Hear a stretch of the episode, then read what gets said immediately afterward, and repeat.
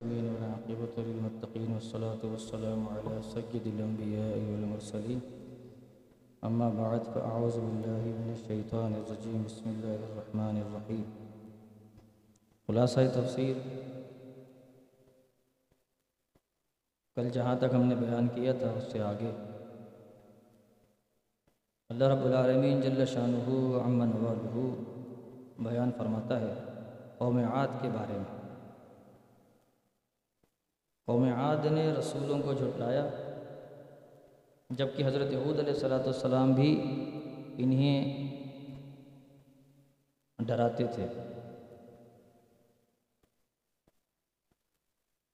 قوم نے جو انفرادیت اپنائی تھی حضرت حود علیہ صلاۃ والسلام کی قوم نے لوگوں کو تنگ کرنے کی، وہ انہوں نے باقاعدہ ایک انتظام کیا ہوا تھا کہ اس طریقے سے لوگوں کو تنگ کرنا ہے۔ جیسے عام طور پر میں پہلے یہ بیان کر دوں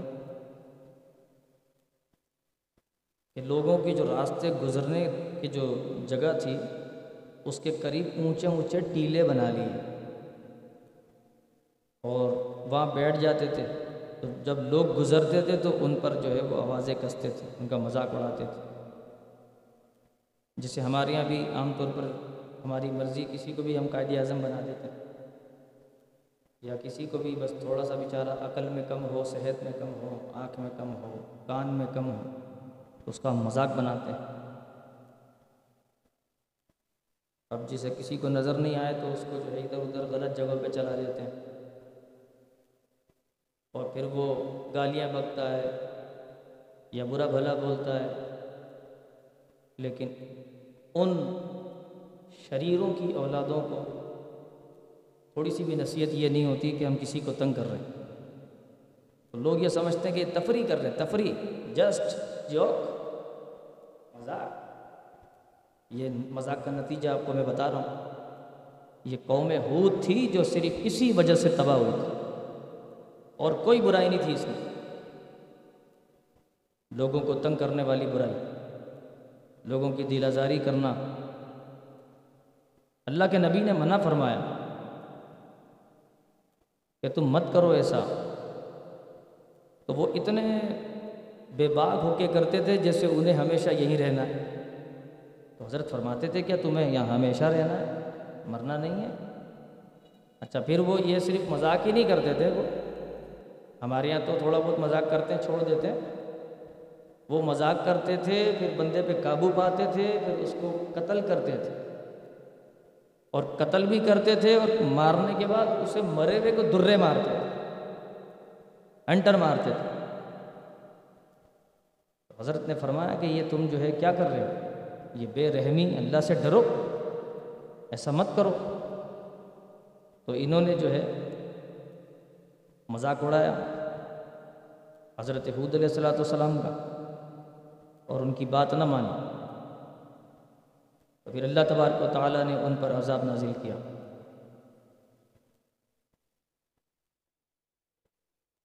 یہ تباہ ہو گئے اور کئیوں پر اللہ نے آسمان سے پتھر برسا۔ حضرت صالح صلی اللہ علیہ وسلم کی قوم سمود تھی۔ سمود نے جھٹلایا۔ آپ انہیں ڈر سناتے کہ بھائی ایسا نہیں کرو۔ لیکن یہ نہ مانتے۔ تو حضرت نے فرمایا، کیا تم یہاں چین سے رہو گے ہمیشہ؟ اللہ کو مانو، یہ جو باغات ہیں، چشمے ہیں، کھیت ہیں، کھجور کے درخت ہیں، جن کا شگوفہ بڑا نرم و نازک ہے، اور تم پہاڑوں کے اندر جا کر گھر تراشتے ہو، فخر و غرور کے سبب اتراتے پھرتے ہو، سمجھتے ہو کہ تم ہی سب سے بڑے ہو۔ جیسے آج بھی لوگوں کے پاس اگر تھوڑی سی دولت آ جاتی ہے، پیسہ ویسا آ جاتا ہے، تو ان کا لائف اسٹائل تبدیل ہو جاتا ہے، چلنے کا اسٹائل بھی تبدیل ہو جاتا ہے۔ پنجوں پہ چلتے ہیں۔ ہاں؟ اور دیکھنے کا اسٹائل بھی چینج ہو جاتا ہے۔ بڑے ایک ناز کے ساتھ گھوم کے دیکھتے ایسے کر کے دیکھتے ہاں؟ بہت ساری چیزیں جو ہے دیکھنے کو ملتی ہیں۔ بہت اسٹائل پیدا ہو جاتا ہے اس کے اندر۔ یعنی جو اتراتے ہیں، جو اتراتے نہیں ہیں، ان کی بات نہیں کر رہا میں، خدا نخواستہ یہ ان لوگوں کی بات ہے جو اس کا شکار ہے بنیت، نیت کے ساتھ۔ اب کسی کی نیت نہیں، اب ہو سکتا ہے کسی کو میں ایسا دکھتا ہوں۔ تو اس کا مطلب یہ نہیں ہے کہ میں بھی اس میں شامل ہوں، کیونکہ میری نہ نیت ہے، نہ میں مالدار ہوں، نہ پیسے والا آدمی ہوں۔ اب ظاہر بات ہے کہ جو ہے وہ کوئی انسان اگر اپنا ایک خاص کام کرتا ہو اور اسی میں اس کا ذہن لگا ہوا ہو تو وہ مصروف ہو، تو اس کی توجہ صرف اسی کام پر ہوتی ہے تو بعض اوقات ادھر ادھر توجہ نہیں ہوتی۔ تو اگر ادھر ادھر توجہ نہ ہو تو لوگ یہ سمجھتے ہیں کہ تو بھائی بڑا غرور والا آدمی ہے تو کسی سے بات ہی نہیں کرتا۔ ہے یہ تو دیکھتا بھی نہیں ہے ادھر ادھر۔ تو یہ بھی بدگمانی ہے نا۔ کہ وہ اس کو دیکھنے کی سوچ نہیں آئی کہ یہاں دیکھوں۔ اس نے کہا کہ یہ راستہ جلدی سے پورا کروں اور اپنا کام کروں۔ تو اسی طریقے سے بہت سارے لوگ جو ہیں، ابھی بھی یہ کام کرتے ہیں کہ غرور و تکبر سے اتراتے ہیں، اپنی بلڈنگ بناتے ہیں یا جو ہے وہ کاروبار اچھا کرتے ہیں یا جو کچھ بھی کرتے ہیں، صرف یہ کام کرنے والے برے نہیں ہیں۔ یہ کام کر کے دنیا میں ہمیشہ رہنے کی نیت یا دنیا میں لوگوں کو دکھانا اور غریبوں کو ترسانا۔ دیکھو ہمارے پاس بھی بہت کچھ ہے۔ اس طرح کی سوچ رکھ کر اگر کوئی کرتا ہے تو وہ گناہ گار ہوگا، سراسر۔ تو حضرت نے یہ ساری چیزیں ان کو جو ہے بتائیں اور خوب ہیلے کیے یعنی ہیلے بہانے سے ان کو سمجھایا کہ دیکھو یہ اس طرح تم کر رہے ہو، یہ اچھی بات نہیں ہے۔ سمجھانے کی بہت کوشش کی۔ تو انہوں نے کیا کہا؟ انہوں نے کہا، تم بھی ہماری طرح بشری ہو۔ یہ سب کا کام، یہ سب کا جملہ یہی ہوتا تھا۔ ہر نبی کو، ہر نبی کو اس قوم نے بشر بولا۔ تم ہماری طرح انسان ہو۔ تمہارے میں اور ہمارے میں کیا خصوصیت؟ کوئی خصوصیت نہیں. تم انسان ہو ہماری طرح. پھر کہنے لگے کہ اگر تم ہماری طرح نہیں ہو، مثال کے طور پر تم اللہ کے نبی ہو، تو تم پھر ہمیں کچھ نشانی دکھاؤ. کچھ ایسا دکھاؤ کہ ہم تم پہ یقین کریں. تو حضرت صالح علیہ السلاۃ والسلام نے پہاڑ کو دیکھا اور وہاں سے اشارہ کیا، اس میں سے اونٹنی باہر آ گئی. یہ معجزہ تھا آپ کا اب وہ اونٹنی آ گئی اور کیسی اونٹنی تھی؟ اس کا سینہ جو تھا نا، وہ ساٹھ گز کا تھا۔ اونٹنی کا۔ ساٹھ گز۔ اس کا سینہ تھا۔ اور اس بستی میں جتنا پانی آتا تھا، وہ ایک دن میں سارا پیتی تھی۔ سارا پی جاتی۔ اچھا پھر جس دن اس کی باری نہیں ہوتی تھی، وہ نہیں پیتی تھی۔ لوگ پیتے تھے، وہ نہیں پیتی تھی۔ یہ بھی نشانی ہے نا۔ کہ جانور کو نہیں پتا ہوتا، اس کو پیاس لگ رہی ہے، بھوک لگ رہی ہے، وہ کھائے گا، کسی نے کھایا ہے نہیں کھایا۔ ہے لیکن صالح علیہ صلاۃ والسلام کی اٹھنی ایک دن پیتی ہے، دوسرے دن نہیں پیتی، کہ لوگ پی رہے ہیں۔ یہ کیا چیز ہے؟ مطلب اونٹنی کو عقل تھی، عقل وقل نہیں تھی۔ وہ معجزہ تھا اللہ کے نبی کا۔ معجزہ تھا اللہ کے نبی۔ تو جب انہوں نے دیکھا کہ انہوں نے تو یہ بھی حاضر کر دی، کیونکہ ان کو ماننا نہیں ہے۔ تو انہوں نے کیا کیا؟ یہ نو آدمی تھے صلی السلام کی۔ قوم میں نو آدمی تھے اور قدار بن صالف ان کا سردار تھا۔ یہ سارے مل کر منصوبہ انہوں نے بنایا۔ قدار نے ان کی کونچے کاٹ دی۔ یعنی جو ان کے اونٹنی کے جو پیر ہوتے ہیں، وہ کاٹ دی۔ کہ دیکھیں اس میں سے کیا نکلتا ہے۔ کیا ہے یہ؟ اور جبکہ حضرت نے فرمایا تھا، اس کے قریب مت جانا۔ تھا منع کیا تھا اس کے قریب نہیں جانا۔ کر دیا۔ اب دیکھیں کام ایک نے کیا ہے، پوری قوم پہ عذاب آیا۔ یہ ذرا نقطہ ہے سمجھنے کا۔ کام ایک نے کیا، عذاب سب پہ آیا۔ آج ہم اگر کسی برے کام پر دیکھتے ہیں اور نظر پھیر لیتے ہیں ہمارا کیا ہے؟ ہمارا تو مسئلہ نہیں ہے۔ یہ مسئلہ ہم سب کا بنے گا۔ جیسے ختم نبوت کے اوپر مسئلہ آتا ہے، سب خاموش ہوتے ہیں، یہ تو مولویوں کا مسئلہ ہے۔ جس کو جانا ہے، ریلی میں چلا جائے گا۔ جس کو جانا ہے وہ دھرنا دے گا، جو کرنا ہے کر ٹھیک ہے، سب کا طریقہ مختلف ہوتا ہے، لیکن کم سے کم گھر میں بیٹھے ہو تو کم سے کم دل سے ان کے ساتھ حاضر ہو جاؤ۔ کہو کہ باقاعدہ طور پر یہ جو بات کر رہے ہیں، یہ درست کر رہے ہیں۔ ختم نبوت پر ہماری جان بھی حاضر یا اور کسی مسئلے پر گستاخ رسول کچھ کرتا ہے، اور اگر حکومت اسے فیور کرتی ہے، تو اس پر ہم نے فیور نہیں کرنی ہے بلکہ ہم نے اپنی استطاعت کے مطابق اس کو برا سمجھنا ہے۔ کیونکہ ایمان کا سب سے ادنا اور کمزور درجہ یہی ہے کہ آپ کسی برائی کو دل میں برا جانیں۔ حدیث پاک میں ہے کہ کسی برائی کو ہاتھ سے بدل دو اگر دیکھو۔ اگر یہ طاقت نہیں ہے تو زبان سے کہو۔ یہ بھی طاقت نہیں ہے کہ زبان سے بھی فتنہ پھیلے گا تو دل میں برا جان۔ اور دل میں بھی برا نہیں جاننا۔ ہے نہیں بھائی، میں یہ جو ہے ڈپو اپو نہیں کھیلتا ہوں۔ اچھا پتہ لگا دو دن کے بعد خود ڈپو پہ کھڑے ہیں۔ تو اب برائی کو تم نے برائی نہ سمجھا۔ نہ گئے، طبیعت نہیں چاہ رہی تھی۔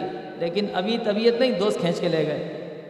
کل بتایا تھا دوست کے بارے میں کہ دوست بنانے کے بعد پھر وہ پچھتائے گا، قیامت کے دن کہے گا، کاش کہ میں یہ دوست نہ بناتا۔ تو وہ دوست بناؤ جو مسجد لے کے جائے۔ وہ دوست بناؤ جو تمہیں قرآن سکھائے۔ وہ دوست بناؤ جو تمہیں دین بتائے، جو دین کے قریب کرے۔ وہ دوست نہ بناؤ جو تم کو دین سے دور کر دے۔ تو اس لیے قوم میں ایک ہی آدمی ہوتا ہے، نہ جانے کس کی وجہ سے عذاب سب کے اوپر آ رہا ہے۔ اور بھی یہ سوچنا چاہیے کہ مجھ سے آسی بھی امت میں ہوگا کہاں؟ یہ سوچنا چاہیے کہ ہم گناہ گار ہیں، اس لیے گناہوں سے توبہ بھی کرنی چاہیے۔ تو پھر حضرت صلی اللہ علیہ وسلم نے فرمایا، تم توبہ کرو، اللہ کی بارگاہ میں نافرمانی تم نے کی ہے، لیکن وہ کام پلٹنے والے؟ ان پر اللہ کا عذاب نازل ہو گیا۔ وہ بھی تباہ ہو گئے۔ پھر قوم لوت، یہ بھی حد سے بڑھ گئے۔ یہ بھی بدکاریوں میں لگے ہوئے تھے۔ حضرت لوت علیہ السلام نے ان کو سمجھایا کہ تم کیا کرتے ہو؟ کہ بدکاری مت کرو۔ تم وہ کام کرتے ہو جو فطرت کے مطابق نہیں ہے۔ فطرت کے خلاف کام کرتے ہو۔ بڑے پلیت ہو، گندے غلیظ ہو۔ کیا کرتے ہو؟ انہوں نے کہا، ہمیں منع مت کرو۔ اگر منع کرو گے تو تمہیں ہم اپنے شہر سے نکال دیں گے۔ اور بعض نہ آؤ گے تو پھر ہم قتل کر دیں گے۔ حضرت لوت علیہ السلام نے ہاتھ اٹھائے، یا اللہ، ان کو برباد کر، تباہ کر۔ یہ لانتی جو ہے، نہیں سمجھتے۔ اللہ تبارک و تعالیٰ نے پتھروں کی برسات کر دی ان پر۔ اچھا پھر عذاب نازل کرنے سے پہلے اللہ تعالیٰ نے ہمیشہ جو ہے، نیک لوگوں کو الگ کیا ہے۔ یہ ذہن میں رکھیے گا۔ ہر نبی کو یہ کہا، اپنی قوم کو لے کے نکلیں۔ یہ نہیں کہا کہ جو ہے، وہ گاؤں میں جو پس جائے گا، ایسا نہیں۔ جس کا قصور تھا، اسی کو سزا ملے گی اور دل سے اگر وہ ان کے ساتھ ہیں تو بچا دے گا اللہ تعالیٰ۔ یہ ذہن میں رکھیے گا۔ اگر ختم نبوت پر حملہ ہوتا ہے نام و رسالت پر حملہ ہوتا ہے، یا دین پر حملہ ہوتا ہے، یا قرآن پہ حملہ ہوتا ہے، اللہ کی ذات پر حملہ ہوتا ہے۔ اگر ہمارا دل اس طرف نہیں ہے، ہمارا دل یہی ہے کہ گستاخی نہیں ہونی چاہیے۔ اور ہماری جو طاقت ہے، اس کے مطابق ہم احتجاج بھی کرتے ہیں۔ تو یقیناً جب ان پر عذاب آئے گا تو اللہ ہمیں بچا لے اس لیے ہر قوم کو اللہ تعالیٰ نے بچایا اور اس بچانے کی جو وجہ تھی وہ یہ تھی کہ وہ دل کے ساتھ اپنے نبی علیہ السلاۃ والسلام کے ساتھ تھے۔ تو پھر اللہ تعالیٰ نے جو ہے وہ سب کو اور پھر فرمایا کہ وہ بوڑھی کو چھوڑ دینا۔ بوڑھی کو چھوڑ دینا۔ بوڑھی کون تھی؟ لوت علیہ السلام کی بیوی۔ وہ کہ نہیں، میں ادھر ہی صحیح ہوں۔ آپ لوگ جاؤ، میں قوم کے ساتھ ہی ہوں۔ اچھا وہ ملوث نہیں تھی۔ لیکن وہ ان کے برے کاموں کی حمایت کرتی تھی۔ یہ ذہن میں رکھیے۔ برے کاموں کی حمایت کرتی تھی۔ ہمارے یہاں کھلے عام شراب پی جاتی ہے، زنا کی جاتی ہے۔ برے کام کیے جاتے ہیں، سود لیا جاتا ہے۔ سود کھایا جاتا ہے۔ ہم کسی برے کام کی مذمت کرتے ہیں۔ دل سے، بلکہ اس کو صحیح اور درست اور بالکل عین شریعت کے مطابق ثابت کرنے کی کوشش کرتے ہیں۔ دو تین بیوڑے، دو ٹکے کے جن کو پتہ کچھ ہے نہیں۔ تو خلاف شرح بات کو برا کہو، اس میں بچت ہے۔ نہیں بتا نا۔ وہ اللہ تعالیٰ معاف کرے، ہم کو بڑا برا کہا۔ اللہ معاف کر دے۔ گا توبہ کرو اللہ کی بار کے میں، اللہ معاف کر دے۔ تو یہ ذہن میں رکھیے آپ یہ نئی بات آپ کو میں آج سمجھا رہا ہوں کہ قومیں بچیں گی وہ جو برائی کو برائی سمجھتی ہیں۔ دیکھیں، کوئی انسان گناہ سے بچ سکتا نہیں۔ اللہ چاہے تو بچائے، ورنہ انسان خطا کا پتلا ہے، گناہ ہوتا ہے۔ اب کوئی کہے میں تو گناہ کروں گا ہی نہیں، یہ فلاں گناہ کرتا ہی نہیں ہوگا۔ ایسا نہیں۔ گناہ ہو جاتا ہے، لیکن اللہ کی بارگاہ میں شرمندگی کا اظہار ضروری ہے۔ اور برائی کو برائی سمجھنا ضروری ابھی آگے آپ کو عرض کروں گا۔ حضرت شعیب علیہ السلاۃ والسلام کی قوم، یہ ناپ تول میں کمی کرتی تھی۔ اور انہوں نے وزن کو گھٹانا شروع کیا۔ حضرت نے فرمایا، لوگوں کے مال کو کم مت کرو۔ جو صحیح جو ترازو میں تولتے ہو، برابر، سرابر، برابر برابر کا حساب پیسے جتنے لیتے ہو، اتنا مال بھی دو۔ لیکن انہوں نے جو ہے نہیں مانا۔ انہوں نے کہا، تم تو ہماری طرح بشر ہو، ہمیں سمجھاتے ہو۔ یہ کم وقت کہنے لگے کہ ایسا لگتا ہے کہ شعیب علیہ السلام والسلام جو ہے، ان پہ جادو وادو ہو گیا۔ ہے معاذ اللہ جادو ہو گیا ہے، یہ تھوڑے سے ذرا علاج وغیرہ کرا لے، اب تک اپنی جگہ پہ آ جائے گی، پھر بات کر لیتے ہیں۔ اور اگر پھر بھی جگہ پہ نہیں آئے گا تو قتل کر دیں گے۔ معاذ اللہ یعنی یہ کفار کہتے تھے۔ تو حضرت نے فرمایا، ٹھیک اچھا پھر یہ کہتے ہیں تمہاری طرح بشر ہو۔ یعنی اب تم ہماری طرح بشر ہو، انہوں نے بھی کوئی جملہ بولا۔ جیسا کہ آج کل لوگ کہتے ہیں، فاسد العقل، فاسد العقیدہ۔ لوگ کہتے ہیں نا کہ حضور ہماری طرح بشر ہے یہ وہی بات۔ آگے فرمایا کہ یہ قرآن جو اللہ نے نازل کیا، روح الامین کے ذریعے نازل کیا۔ اور کہاں نازل کیا؟ نبی پاک علیہ السلاۃ والسلام کے قلب اتھر پر۔ قلب اتھر پر اس کی دو وجہ بیان کرتے ہیں۔ قرآن مجید کہتا ہے کہ لو انزلنا حاضل قرآن اعلیٰ جبر الرعیدہ خاشعا متصدعا من خشیت اللہ۔ اگر یہ قرآن نازل ہوتا پہاڑ پر، تو اللہ کے خوف سے یہ پہاڑ ریزہ ریزہ ہو جاتا۔ لیکن جب محبوب پاک علیہ السلاۃ والسلام کے قلب اطہر پر نازل ہوا تو حضور کا صرف پسینہ آیا۔ تو یہ طاقت کس نے بخشی تھی؟ اللہ۔ اچھا پھر دل پر ہی کیوں؟ اس کی کیا حقیقت ہے؟ ہمیشہ اچھا یاد رکھیے کہ دل جو ہوتا ہے وہ تمیز و عقل و اختیار کا مقام ہوتا ہے۔ تمام فیصلے دل سے ہوتے ہیں اور تمام اعضاء جسم جو ہے وہ دل کا موتی ہوتا ہے، فرما بردار ہوتا ہے۔ جو دل بولے گا وہی انسان کرے گا۔ جب انسان کا دل خوش ہوتا ہے، بالکل کھلا ہوا ہوتا ہے اندر سے، تو اس کا پورا وجود خوش باش ہوتا ہے۔ ہر چیز اسے اچھی لگتی ہے۔ اور جب دل پر کوئی غم ہوتا ہے، دل پر کوئی بوجھ ہوتا ہے یا دل پر کوئی پریشانی ہوتی ہے، تو اس کے پورے وجود پر اس کا اثر ہوتا ہے۔ کوئی پوچھتا، بھائی خیریت ہو آج طبیعت ٹھیک نہیں ہے کیا؟ بھائی، ایسی چکر کیا دل کا۔ اس کا دل جو ہے وہ ابھی قابو میں نہیں ہے۔ تو اس لیے دل پر اللہ تعالیٰ نے جو ہے وہ نبی پاک علیہ السلاۃ والسلام کے قرآن نازل فرمایا۔ پھر جتنی بھی آسمانی کتاب، کتنی ہے؟ ایک سو چار۔ کتنی ہے؟ ایک سو چار۔ ان ایک سو چار کتب میں اللہ تبارک و تعالیٰ نے نبی پاک علیہ السلاۃ والسلام کا تذکرہ فرمایا۔ اور حضور کی نبوت کے بارے میں بتایا۔ تو اسی طریقے سے جو ہے وہ توریت میں بھی حضور کا تذکرہ تھا۔ تو توریت کے جو عالم تھے، اس وقت یہودی حضرت عبداللہ بن سلام ابن یامین ثعلبہ اسد اسید۔ یہ یہودیوں کے عالم تھے۔ جب حضور علیہ السلاۃ والسلام مبوس ہوئے تو انہوں نے جان لیا کہ ہم نے جب توریت میں پڑھا تھا، یہ وہی نبی ہیں۔ یہ آئے اور سرکار کی بارگاہ مسلمان۔ پھر حضور کے صحابی بنے۔ کتنا خوش، کتنے خوش نصیب تھے کہ دوسرے مذہب میں تھے، وہاں بھی عالم تھے۔ اور حضور کی بارگاہ میں حاضر ہوئے تو یہاں بھی عالم بنے۔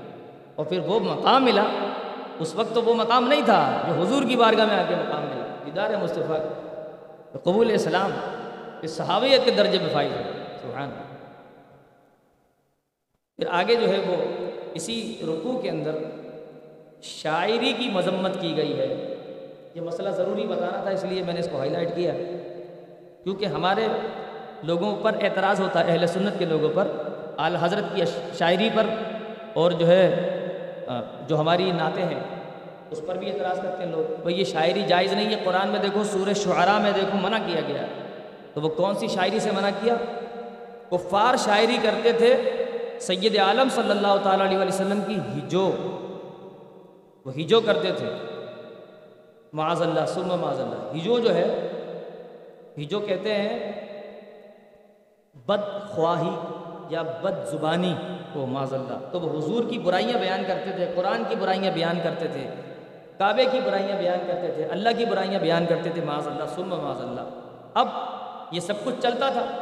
اور آپ کو معلوم ہے کہ اللہ تعالیٰ کا یہ الحمدللہ، یہ سنت ہے اللہ تعالیٰ کی کہ اللہ تعالیٰ محبوب کی بارگاہ میں جو گستاخی کرے، اس کی شان محبوب کی شان کو بیان کرنے کے لیے اللہ جواب ضرور دیتا ہے۔ جواب کیسے دیا؟ مدین پاک میں مسجد نبی شریف میں حضرت حسان بن ثابت رضی اللہ تعالیٰ عنہ کے لیے ممبر کو لگایا گیا، آپ کو بٹھایا گیا اور حضور نے فرمایا، حسان، میری تعریف کرو۔ اب حضرت حسان حضور کی تعریف کرتے ہیں۔ کیا فرماتے ہیں؟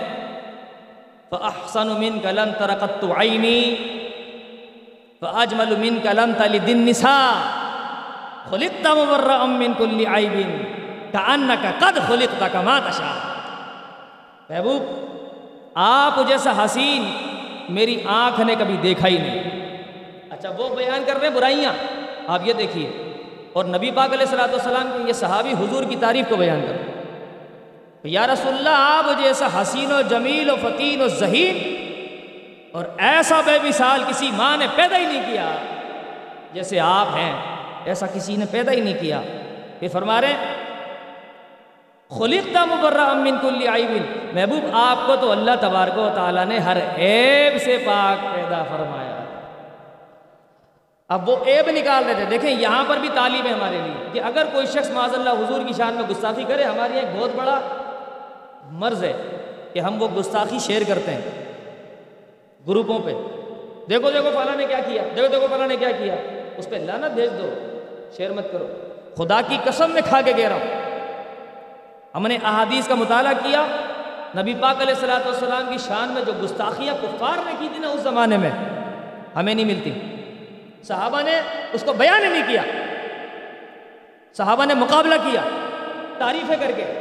یہ دیکھیں تعریفیں کر کے مقابلہ ہو رہا ہے اگر وہ برائیاں کر رہے ہیں، وہ کہہ رہے ہیں، آپ تو ہماری طرح ہیں۔ تو حضرت حسان فرماتے کہ آپ جیسا حسین کسی ماں نے پیدا ہی نہیں کیا، وہ اپنی طرح کہتا ہے۔ آپ جیسا تو پیدا ہی نہیں ہوا۔ پھر وہ کہتا ہے کہ جی آپ جو ہے وہ معذ اللہ حضور کی شان میں گستاخی کرتے ہیں یا یا حضور کے حسن میں کوئی نقص نکالتے ہیں تو حضور کی تعریف میں حضرت حسان کہتے ہیں، یا رسول اللہ، آپ جیسا حسین ہی کوئی نہیں ہے۔ پھر کہتے ہیں، آپ میں یہ عیب ہے، یہ عیب ہے، آپ کو لڑکیاں پیدا ہوتی ہیں، آپ کو بیٹا نہیں پیدا ہوتا۔ اب تر کہا حضور کو معذ اللہ یا آپ کی جو بیٹا ہوتا ہے تو وہ انتقال کر جاتا ہے۔ یہ حضور پہ الزام لگایا۔ تو فرمایا کہ خلقتا مبرہ من کلی عیبین آپ میں کوئی عیب ہی نہیں ہے یا رسول اللہ صلی اللہ علیہ وسلم۔ یہ طریقہ ہے دیکھیں آپ۔ تو اگر ہم کو یہ عیب دیکھتے ہیں تو کسی کو مطلب شیئر نہ کریں، بلکہ حضور کی تعریف کریں۔ جیسے کہ اگر ہالینڈ کے اندر حضور کی شان میں گستاخی ہوئی، حضور کے جمال مصطفیٰ صلی اللہ علیہ وسلم کی گستاخی ہوئی، تو دعوت اسلامی والوں نے وہاں جمال مصطفیٰ مسجد بنا دی۔ یہ ہے احتجاج کا طریقہ۔ یہ بھی طریقہ یہ نہیں کہ دوسرے کا طریقہ غلط ہے، ہم کسی کے طریقے کو غلط نہیں بولتے۔ سب کا اپنا اپنا طریقہ۔ وہ بھی صحیح ہے، یہ بھی ٹھیک ہے۔ لیکن حضور کی ثنا خانی کرنے کا کچھ انداز ہے۔ اب ظاہر ہے کہ یہ موضوع نہیں ہے، موضوع ہوتا تو پھر اس پر کلام کرتے۔ پھر رسول کریم علیہ السلاۃ والسلام کی بارگاہ میں اچھا پھر اگر شاعری ہی گناہ تھی اور شاعری ہی بری ہے، جس طرح ہم پر تھوپا جاتا ہے، لوگ بد عقیدہ لوگ کہتے ہیں۔ تو حضرت ابو بکر صدیق رضی اللہ تعالیٰ نے بھی شعر شعر کہے ہیں کافی۔ حضور کی شان۔ حضرت علی نے بھی کہے۔ اور حضرت علی نے تو بہت سارے مقامات پر شعر کہے۔ بلکہ فرمایا کہ زبان کا زخم جو ہے وہ نہیں بھرتا۔ تلوار کا، نیزے کا، اس کا زخم بھر جاتا ہے۔ اس کو عربی میں کہا جرحات السنان لہتیام ولا یلتام ما جرح اللسان عربی میں شعر کہا۔ حضرت علی نے بھی شعر کہے اور اتنے کہے کہ جتنے حضرت ابو بکر صدیق نے نہیں تو اگر شعر کہنا گناہ تھا تو بھی صحابہ نے کیوں کہے تو اس لیے واضح ہو گیا کہ شاعری کرنا وہ گناہ ہے کہ جس میں لہب و لعب و کفر ہو۔ جس طرح گانے کی شاعری ہوتی ہے، فضول شاعری، وہ اوپر بیٹا کیا جانے، دیوانوں پہ کیا گزری ہے معاذ اللہ یہ کفر ہے۔ اس طرح کے شعر نہیں پڑھنے چاہیے۔ جس میں حسینوں کو آتے کیا کیا گانے خدا بھی نہ جانے تو ہم کیسے جانے؟ یہ بالکل کفر ہے۔ تو یہ گانوں کے اندر جو اشعار ہوتے ہیں، یہ بالکل منع اس پر کوئی فتوہ نہیں لگائیں گے یہ۔ نعتوں پہ لگائیں گے۔ اور جو نبی پاک علیہ السلاۃ والسلام کی شان میں اشعار بیان ہوتے ہیں، بالکل کہنا چاہیے۔ اس میں کوئی بات کی بات نہیں۔ بہت ضروری مسئلہ تھا، اس لیے میں نے کیا۔ پھر سورہ نمل میں پروردگار عالم نے فرمایا کہ یہ قرآن جو ہے مومنین کے لیے ہدایت، خوشخبری ہے، نماز ادا کرتے ہیں، زکوٰۃ ادا کرتے ہیں، آخرت کے دن پر ایمان رکھتے ہیں۔ اچھا اب جو آخرت کے دن پر ایمان نہیں رکھتے، اللہ نے ان کے برے اعمال کو ان کی نگاہوں میں اچھا کر دیا۔ یہ ان کی نگاہوں میں ستھرا کر دیا اچھا کر دیا، بنا دیا کہ وہ جو کام کرتے ہیں، اس میں جو ہے وہ دلیل دیتے ہیں۔ دیکھو، ہم جو کر رہے ہیں غلط نہیں ہے، بالکل ٹھیک ہے۔ دیکھو، یہ یوں ہے، یہ یوں ہے، اس میں موٹیویشن ہوتی ہے۔ اگر یہ ڈرامہ نہیں چلے گا تو اس میں موٹیویشن کیسے ہوگی؟ جب سے انڈیا کے ڈرامے پاکستان میں دیکھے گئے، اس وقت سے سب کے گھر اجڑ بھی گئے۔ نہ جانے کتنی عورتوں کو طلاقیں بھی ہو گئی یہ تو بالکل حقیقت ہے، اس میں کوئی بات نہیں ہے دوہری۔ کہ ہمیں تو لوگ بتاتے ہیں کہ یہ سب نتیجہ نکلتا ہے۔ اور پھر گھر میں جو ہے وہ کسی کام کے لیے وقت نہیں ہوگا، لیکن ڈرامے کا انتظار ہوگا باقاعدہ۔ اس کو باقاعدہ دیکھے کوئی قسط نکل نہ جائے۔ یہاں تک سنا ہے ہم نے۔ تو یہ جو ہے گناہوں کو آراستہ کر دینے والا جو مسئلہ یہ بہت گمبھیر اور خطرناک ہے، اس سے بچنا چاہیے۔ ہمارے مسلمان بھی بہت سارے کاموں میں، اس میں کوئی مسئلہ ہی نہیں۔ ایسے ایسے گناہ کرتے ہیں کہ کوئی بات ہی نہیں ہے اس میں۔ اس میں کیا گناہ؟ ہے جیسے کزن بیٹھ گئے آپس میں، لڑکا لڑکی، کوئی بات ہی نہیں پر رشتے دار ہے آپس میں بھائی۔ وہ شادی بیاہ میں بھائی کمائنڈ اپنی فیملی، اپنے خاندان والے۔ اپنے خاندان، اپنے ہی لوگ ہیں، باہر کا کوئی نہیں۔ ہے اب جو اپنا وہ ہے، جس کو اللہ نے اپنا بولا ہے۔ اور دوسرا وہ ہے جس کو اللہ نے بتایا کہ یہ دوسرا ہے۔ تبھی تو تمہاری نسلیں بچیں گی۔ ورنہ پہ کیا ہوتا ہے؟ یہ سب کو پتا ہے۔ لیکن لوگ ہیں کہ مانتے نہیں۔ پھر اس میں اسی رکوع کے اندر حضرت موسیٰ علیہ السلاۃ والسلام کا تذکرہ آیا کہ آپ کیسے جو ہے وہ آپ کو معجزات کیسے ملے۔ پہلے بھی ہم نے بیان کر دیا تھا۔ اچھا حضرت داؤد علیہ السلاۃ والسلام، حضرت سلیمان علیہ السلاۃ والسلام کے والد ہیں۔ اور حضرت داؤد علیہ السلاۃ والسلام پہاڑوں اور پرندوں کی تسبیح کا علم رکھتے تھے۔ پہاڑ اور پرندے کون سی تسبیح کرتے ہیں؟ کس طرح کرتے ہیں؟ کون سی زبانوں میں کرتے ہیں؟ یہ ساری زبانیں حضرت داؤد علیہ السلام جانتے تھے کیا بات ہے؟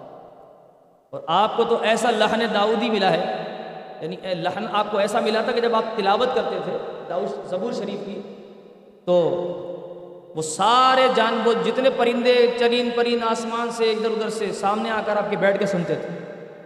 اور کئی تو دھاڑے مار کر رو کر اور انتقال کر جاتے بلکہ انسان تو بعض اوقات سن ہی نہیں پاتے تھے۔ ایسی خوبصورت آواز تھی آپ کاش اللہ ان کی آواز ہمیں بھی نصیب کرے سننا۔ حضرت سلیمان علیہ السلاۃ والسلام کو چوپایوں اور پرندوں کی بولی کا علم تھا۔ جانور جو بات کرتے تھے، حضرت سلیمان سن لیتے تھے۔ کئی واقعات ہیں آپ نے سنے ہوں گے۔ واقعات سنانے کا وقت نہیں ہے۔ پھر حضرت داؤد علیہ السلام حضرت سلیمان علیہ السلاۃ والسلام ایک جگہ نکل رہے تھے، جانا تھا۔ تو جب بھی جاتے تھے تو ان کی مرضی سے کوئی آدمی یا جن، پرندے وہ تصرف نہیں کرتے تھے، ان کی مرضی کے ساتھ کرتے تھے، کیونکہ پوری دنیا پر حکومت کی سلیمان علیہ السلام۔ اللہ نے علم دیا فضل دیا ملک دیا پوری دنیا کی بادشاہت دی۔ اللہ۔ دولت دی۔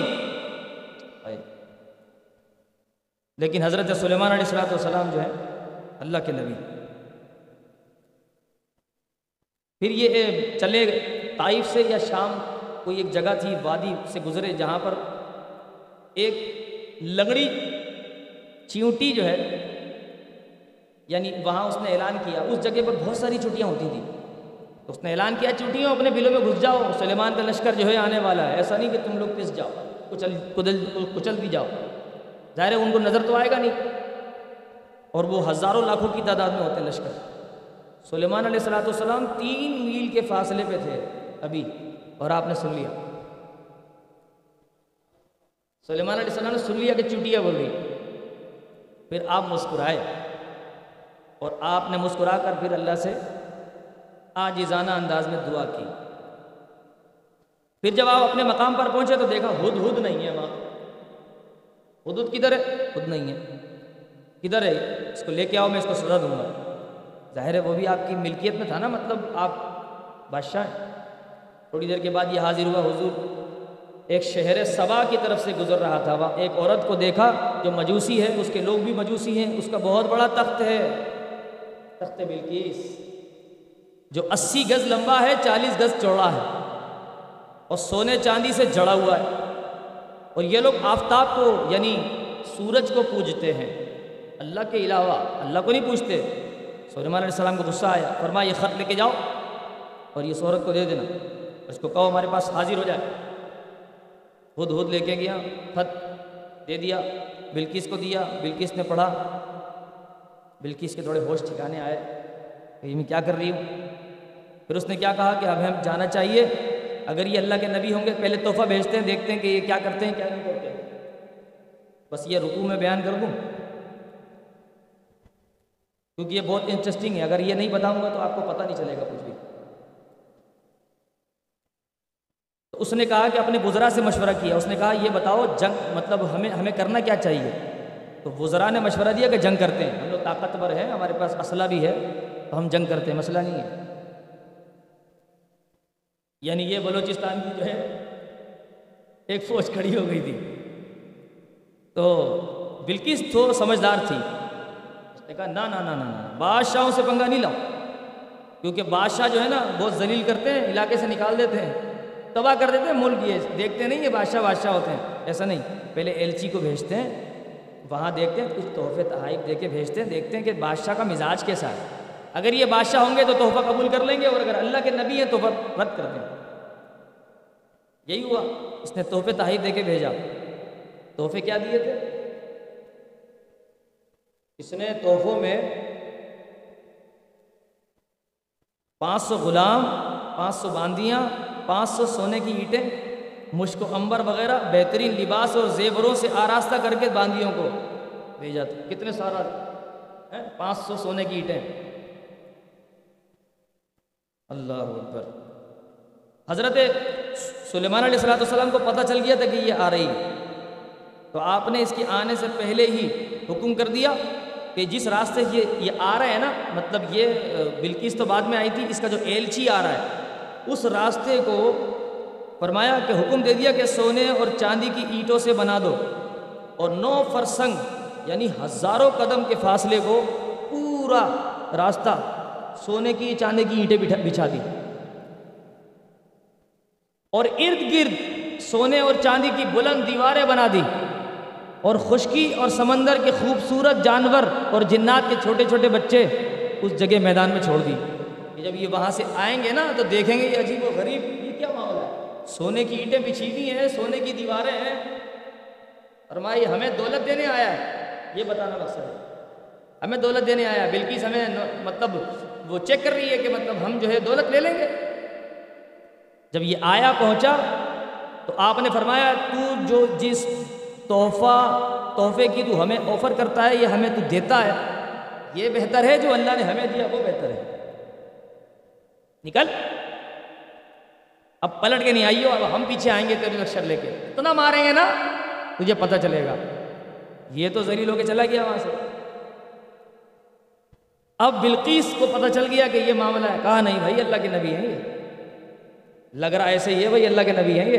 اب چلنا چاہیے۔ اچھا بلکس نے کیا کیا جانے کی تیاری کی تو اپنے تخت کو اس نے خوب حجابات میں رکھ کے وہ تالا لگایا، پھر اس کے باہر نکل کے پھر اس کمرے کو تالا لگایا، پھر دوسرے کو تالا لگا کے بالکل اس نے ایسا سیف کیا سات آٹھ پردوں میں کہ یہاں سے کوئی نکال ہی نہیں سکتا اور حقیقت بات ہے، وہاں سے کسی کی ضرورت ہی نہیں نکال۔ اور ہزاروں کی تعداد میں وہاں خادم کھڑے کر دیے، پہرا بھی دو۔ تخت بلکل رکھا ہوا ہے اندر۔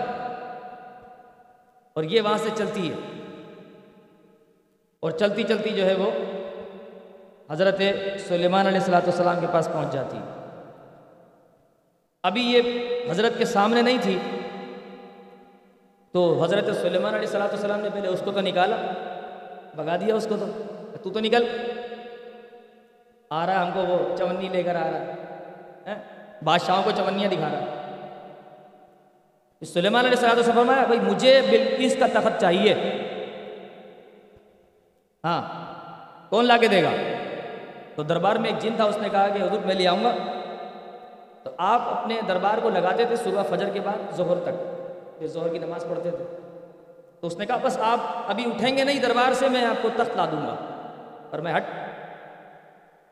کوئی اور لاؤ، جلدی چاہیے پھر آصف برقیہ آئے۔ کہا حضور آپ پلک جھپکائیں گے، تخت حاضر ہو جائے گا۔ یہ حضرت سلیمان علیہ السلاۃ والسلام کے وزیر تھے، وفاقی وزیر تھے۔ یہ ان کے وزیر تھے اور وزیروں کی طاقت دیکھیں آپ۔ فرمایا اچھا لاؤ۔ بس آپ نے کہا، لاؤ اور پلک جھپکی اور آپ کے تخت کے برابر میں تخت بلکیس تھا۔ اور وہ تخت حاضر ہو گیا اور اس کے بعد پھر بلقیس کو کہا کہ یہ بتاؤ، تم اپنا تخت پہچانتی ہو؟ کہا، بالکل پہچانتی ہوں۔ اچھا اس کو دیکھو۔ وہ آ گئی تھی۔ اس نے تخت دیکھا، اس نے کہا، یہ تو میرا ہی تخت ہے، جس پہ میں بیٹھتی ہوں۔ وہ سمجھ گئی کہ یہ اللہ کے نبی ہے اتنے پردوں اور حجابات میں وہ رکھ کے آئی تھی اور وہ سفر تھا کافی۔ کہا، یہ آ کیسے گیا؟ جیسی تختایا حضرت نے فرمایا حاضہ من فضل ربی. یہ تو میرے رب کا فضل ہے۔ اس میں میرا کوئی کمال نہیں ہے۔ یہ سب میرے رب کا کرم ہے۔ یہ ہے نیک لوگوں کی نشانیاں۔ اللہ اکبر، اللہ رکو اینڈ ہو گیا۔ برحال پھر اس کو نشانیاں اور مزید نظر آئیں۔ اور اس نے جو ہے حضرت سلیمان علیہ السلاۃ والسلام کو ہر جگہ جانچا۔ جب اس کو پکا یقین ہو گیا کہ یہ اللہ ہی کے نبی ہیں، وہ سچے رسول ہیں۔ تو بس پھر اس نے کلمہ پڑھ لیا اور وہ مسلمان اللہ تبارک و تعالی ہمیں قرآن مجید کو پڑھ کر اور اپنے ایمان کو مضبوط کرنے کی توفیق رفیق عطا فرمائے۔ ہم علیہ البلا